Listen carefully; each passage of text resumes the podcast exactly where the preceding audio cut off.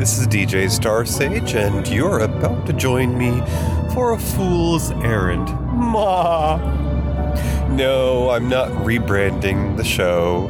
I just thought that I would start things a little differently, as I've been doing this for a couple of years now, and I thought it would be nice to have a change of pace. What have you been up to? And what have you been doing? Did you have fun on your days off? Did you have days off? Just another way of putting the same question. Well, sit down for a moment and uh, I will clue you in as to how my weekend went. So, hubby worked on Saturday. He had a late day at Grace Brothers, and I settled in for a day of chores. Now, this weekend would have been fraught with adventure. Well, in theory, as I was getting excited dirty. Not that way. Uh, for a little bit of travel, although it was just a, a pipe dream, uh, a flight of fancy, fantasy. You see, next year at this time, we'll be going down to the Baltimore area to meet up with a friend from abroad to attend a Doctor Who themed sci fi convention. And sadly, this year's installment of Regeneration Who was canceled due to the upheaval in the local economy of merry old England. If you've been in a box, if you've not been paying attention to affairs of late. The United Kingdom has set their calendars to exit, to secede from the European Union, which it's been a part of since the 80s. Think of it like being a union of states, like the United States. The European Union is a cooperation between nations to use the same monetary unit. And, you know, it's uh, all sorts of uh, economical stuff and political stuff therein. But, anyways, the folks of the United Kingdom, or at least parts of its government, has been in the thoughts for a couple of years now that they might be better off if they were to go back to being independent. And this last weekend was one of the deadlines for that to actually go into motion. And I won't get into the details, but basically, it's been put off many times, and their leadership's in turmoil resulting in the cancellation of several of the British talents who were guests scheduled for Regeneration Who. So we weren't really planning on going, but the event was canceled, and I'm just a little saddened because there were folks who live in that neck of the woods who probably were anticipating this event as well as several of the guests, including sci fi author Peter David, who I believe is a Maryland resident, who had already made plans to be there and was apparently going to try to coordinate some sort of get together effort for those who did show up. Because nonetheless, some people probably booked vacation and somebody probably got a hotel room. I know I had vacation time, which coincidentally I forgot to cancel, or maybe not so coincidentally. I think I was just subconsciously needing another long weekend. Why not? I've I've been at the candy shop long enough, and I have a fair enough amount of peers who like to take long weekends or those who live in town, actually uh, in Oslo, will duck out early, supposedly to visit ye old neighborhood watering hole. I can't be sure of this. It's just on uh, hearsay, perhaps, or maybe not. but I enjoyed a day to myself yesterday. I got my long weekend, and uh, I made good from the windfall, as those folks in uh, the number crunching department might tell you. I did enjoy a little bit of relaxation, but I also got a few household chores under my belt, and uh, this allowed me to enjoy a more relaxing day beforehand with hubby. We had our semi monthly Sunday off, and we left the house and ran our errands and met up with friends for lunch. We had a lovely brunch at an Indian restaurant with my peer, who I've called Elise. She and her long term girlfriend met up with us, and we had a lovely Indian lunch buffet. I had some sort of a curry chicken dish, and there were some fried vegetable dumplings. And then when it came to the dessert, I did a little exploring. I wasn't quite sure what some of the items were. Now, I'm no stranger to Thai or Indian food for that matter, but I tend to recall more of the basics of a dish, like if it had a sauce or if it had rice, versus remembering the name, because even if you dine in the same culture, sometimes restaurants will call it something different because it might be grandma's recipe. You never know. One of the dessert items that I enjoyed resembled a dumpling and it had a chilled sauce to it that sort of resembled melted ice cream. And the dish described itself as uh, being like a crustless cheesecake. It was quite tasty. The uh, little helpings were probably no bigger than the size of a, of a tortellini or a spoonful. And uh, the sauce resembled something that you might have expected to be dill because it had little specks in it, which were probably seasoning. I wouldn't be surprised if it might have been pistachio in nature, although those things tend to be artificially colored to suggest the flavor. I'm not sure why pistachio ice cream and pudding is light green in color, but pistachio is one of the things that I enjoy. And on Monday, at home by myself, I crossed a few things off of my to do list, which, as I put to a coworker, was more akin to taking a snowplow to our guest room.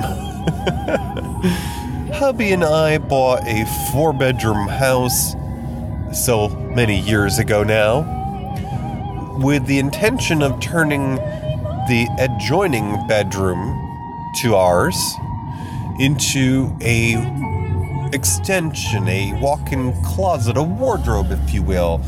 Kind of the sort of thing you might see in a, a higher end department store with nice drawers to have sorting. And uh, as I recently watched the Netflix series by the Asian host Marie Kondo, or Kondo, I think it's called Tidying Up. It's a show with subtitles, and you've probably heard others talk about it. If you don't care for subtitles, you may not enjoy it.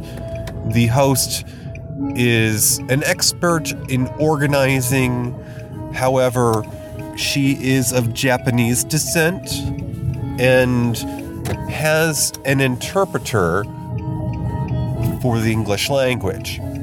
Anyways, she teaches a number of things, and her process she calls the KonMari method, which I think is just a uh, a phrasing for with Mari, her name. And uh, it's a fun little show. It's it's actually not very long. I think it's less than ten episodes, but the idea is it gives you a different way to think about your hoard, your mess, your your life as it were, and it breaks it down into categories. Now, I haven't gone through the entire uh, chateau, but I did uh, go through some of our empire of clothes as hubby's worked for Grace Brothers, has been in the retail industry um, at least a decade now. And so uh, it helped a bit because uh, after following her folding method, I seemed to have a little bit more room in the dresser drawers. So I was able to cram a bit more and tuck it away, out of sight, out of mind, and um, made a little bit more room to walk around in there. And lastly, just wanted to mention that uh, we have recently been the victors, the the winner of the spoils of war, as it were, perhaps, uh, with a few movie copies. Now, as I've mentioned, Hubby has upgraded our home theater system, the Freddie Memorial Theater, to include 3D technology, the latest and greatest. And uh, it's just a little mystifying to think that while 4K television is on the cutting edge, people are not investing. People are buying these 4K televisions without even researching the content that's available. Now, if you are a true audiophile, for example, if you really love your music and maybe you have a favorite band like the Beatles or the Who or you know one of those 60s bands and maybe you've gotten into vinyl, you know, records because they hey, they have heart and uh, you want to be able to play them, well, you want to have the proper equipment. What in the world is the sense of buying a 4K television if you're just going to be playing standard definition content? What I mean by that is it would it would seem that DVDs are the most popular item being sold in your electronics departments these days. And uh, when you go to look for the higher end content, like 4K and Blu ray, they are so much more pricey. So people aren't buying them. Well, that's causing the industry to suffer in that if you want Blu ray, good luck. That format is disappearing. Samsung has announced that they're no longer going to make a Blu ray player. That means you'll have to get on board with 4K. Honestly, folks, it's like playing a VHS tape on your flat screen unless you're getting Blu ray or 4K. And if you are a audiophile, if you like your home sound system and you've got the best technology, maybe it's not, uh, you know, what you spent your bonus on, but you're buying it secondhand, like hubby. Well, if you have any of the newer sound standards in your home, which is Dolby Atmos or 7.2, that means seven speakers, including two on the ceiling.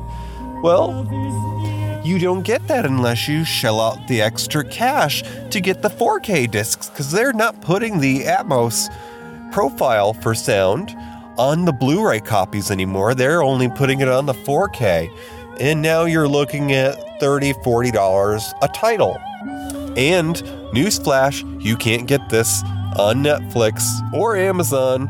You only get 5.2, which is a standard from the 90s. It is so frustrating. All right, folks, hang tight for the second half of this program. And here we are in the latter part of the week. Speaking of 3D, the other day, hubby and I picked up a copy of the 75th anniversary of The Wizard of Oz. And this was a boxed set available at your finer megalomarts. If you look online, you could probably find it. But um, unannounced, un well, it passed me over. Apparently, this is something that hubby had taken notice of during our passings through and had pointed it out. But it hadn't occurred to me that this would be disappearing from the shelves shortly, as it was a, a limited release. And, you know, when things like that don't sell, they tend to leave the shelves. So, when I decided when hubby pointed out that a a rarely seen sort of sought after documentary-ish film was on the collection for that 75th anniversary of The Wizard of Oz. I was very interested in tracking down a copy because not only did it have a nice Blu-ray copy of the film, but it also had a 3D version, which hubby and I have recently added the equipment, the technology to our home theater. And the short film, the documentary that I'm speaking of, was a 90s film done for television starring John Ritter, the sitcom actor of the 80s who had been previously in shows like Three's Company and Three's a Crowd, and then was in uh, Eight Simple Rules, which started with the title of Eight Simple Rules for Dating My Daughter. Two seasons in, Mr. Ritter passed away unexpectedly after being diagnosed with a heart condition. And uh, the show continued on for another season or so, and they brought on board James Garner from, I think it was the Rockford Files originally, was the show he was known for. But that being neither here nor there, as the Duchess would say, this film was called The Dreamer of Oz, and it was about the author who created the story of The Wizard of Oz. Now, did you know that The Wizard of Oz was only one of a series of 14 books written by L. Frank Baum, who was the creator of the Wizard of Oz series. He was a man who started his life in the great state of New York, and uh, after meeting the future misses, they took their family across the country, a couple of different places, including the Dakotas, and then uh, I think Kansas during his travels, and then finally out to California. But uh, this 75th anniversary box set of The Wizard of Oz included The Dreamer of Oz, the 90s TV film with John Ritter. And it was quite a delightful program. The show starts off with the older, widowed Mrs. Baum attending the premiere of The Wizard of Oz in 1939. And she's approached by a journalist, a young up and coming journalist, and asked to step aside and have a seat to speak with him because while the rest of the press corps that was there were excited about the arrivals of the screen talents that were in the film at this premiere, this young journalist was more interested in the widow of the author who wrote the Oz series of books. And ironically, it's historically uh, stated that Mr. Baum himself had a heart condition, and some 13 years after that film, John Ritter passed away unexpectedly. So, uh, if you have the opportunity, pick up the 75th anniversary edition copy of The Wizard of Oz with the film Dreamer of Oz, which you have to hunt for because the discs weren't labeled very well and it's in the menu for the extras. Talk about a treasure hunt. So, let's see, aside from The Wizard of Oz, Hubby's been putting in long hours at Grace Brothers, and we are looking forward to some household projects that we may try to tackle in the near future here. Getting ready for warmer weather and getting the house through its spring cleaning stages. We're hoping to rig together something of a makeshift patio soon where we could hopefully entertain some guests. And uh, in the last year, we managed to pick up a rather nice telescope at the thrift store. So who knows, before it becomes summer, or perhaps this summer, we'll have occasion to sit out in the great back uh, 40 of Chateau Star Sage and take in the view. You may be hearing in the background some of the soundtrack of the next program we're going to be discussing on Matinee Minutia. And as I make this episode available to you, the live show shall be the next day. Currently, it is Thursday, and we record twice a month on Fridays, the first and third Friday of each month at 9 p.m. Eastern over on Univaz. And we are going to be talking about, as I mentioned, Ripper Street. Very interesting time, the Victorian period.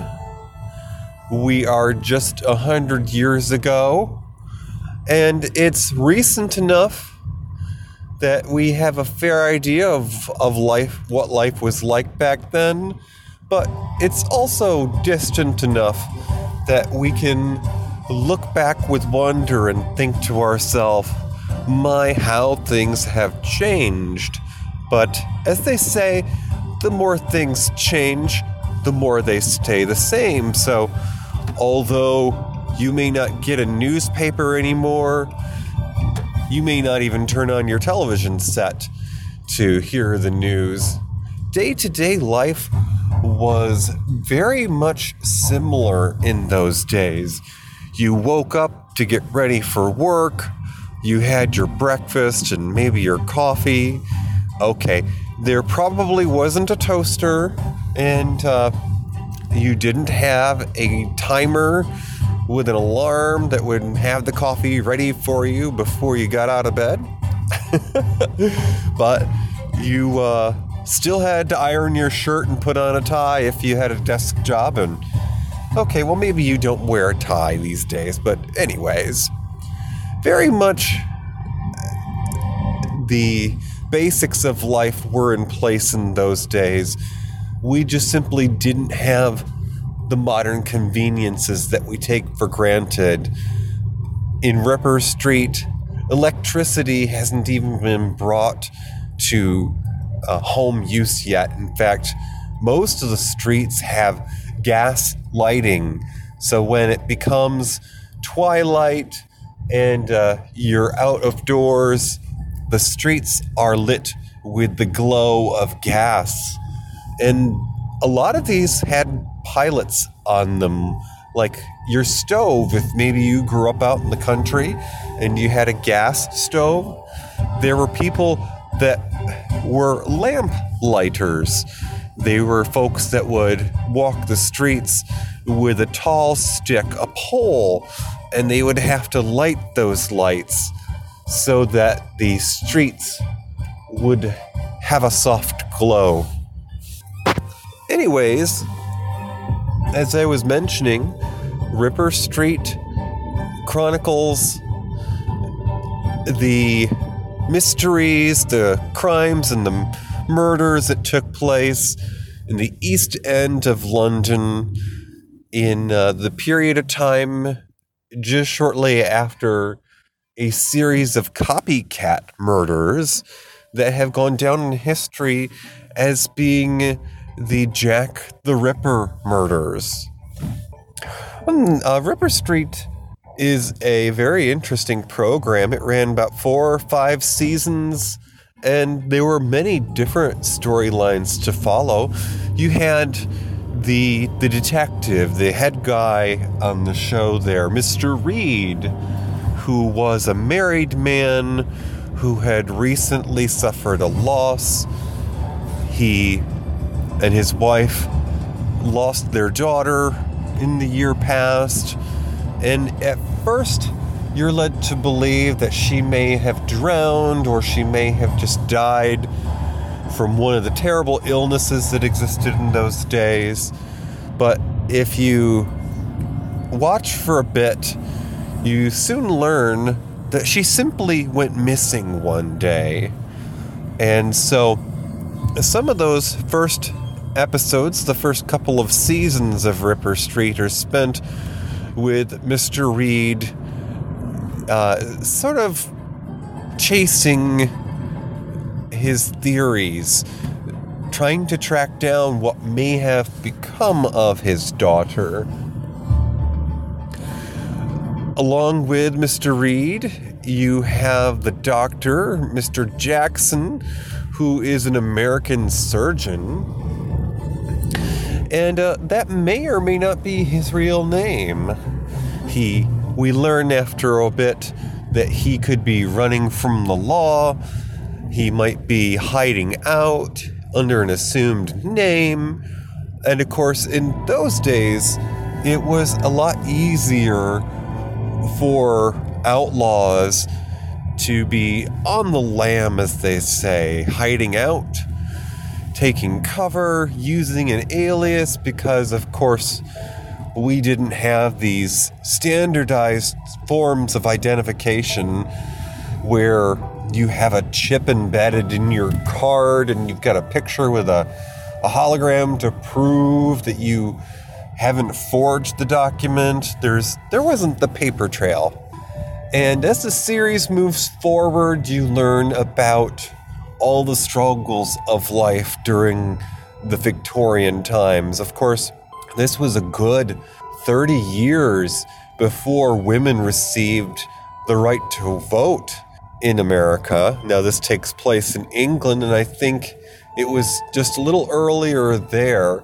But if you think about it, if you were a woman, it wouldn't be until your daughter's generation before they had the right to vote. So, very different times and uh, a lot of interesting stories that make you think about what life was like in those days.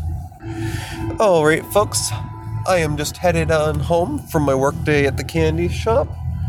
I'm looking forward to the weekend, getting a few things done, and I do hope to see you in the chat room on Discord for Matinee Minutia. And uh, as of our next episode, lucky number 13, the video for Matinee Minutia will be available on four different platforms. We are on Facebook Live. If you're on Twitter, you can find us through Periscope. We're on Twitch if you're into gaming.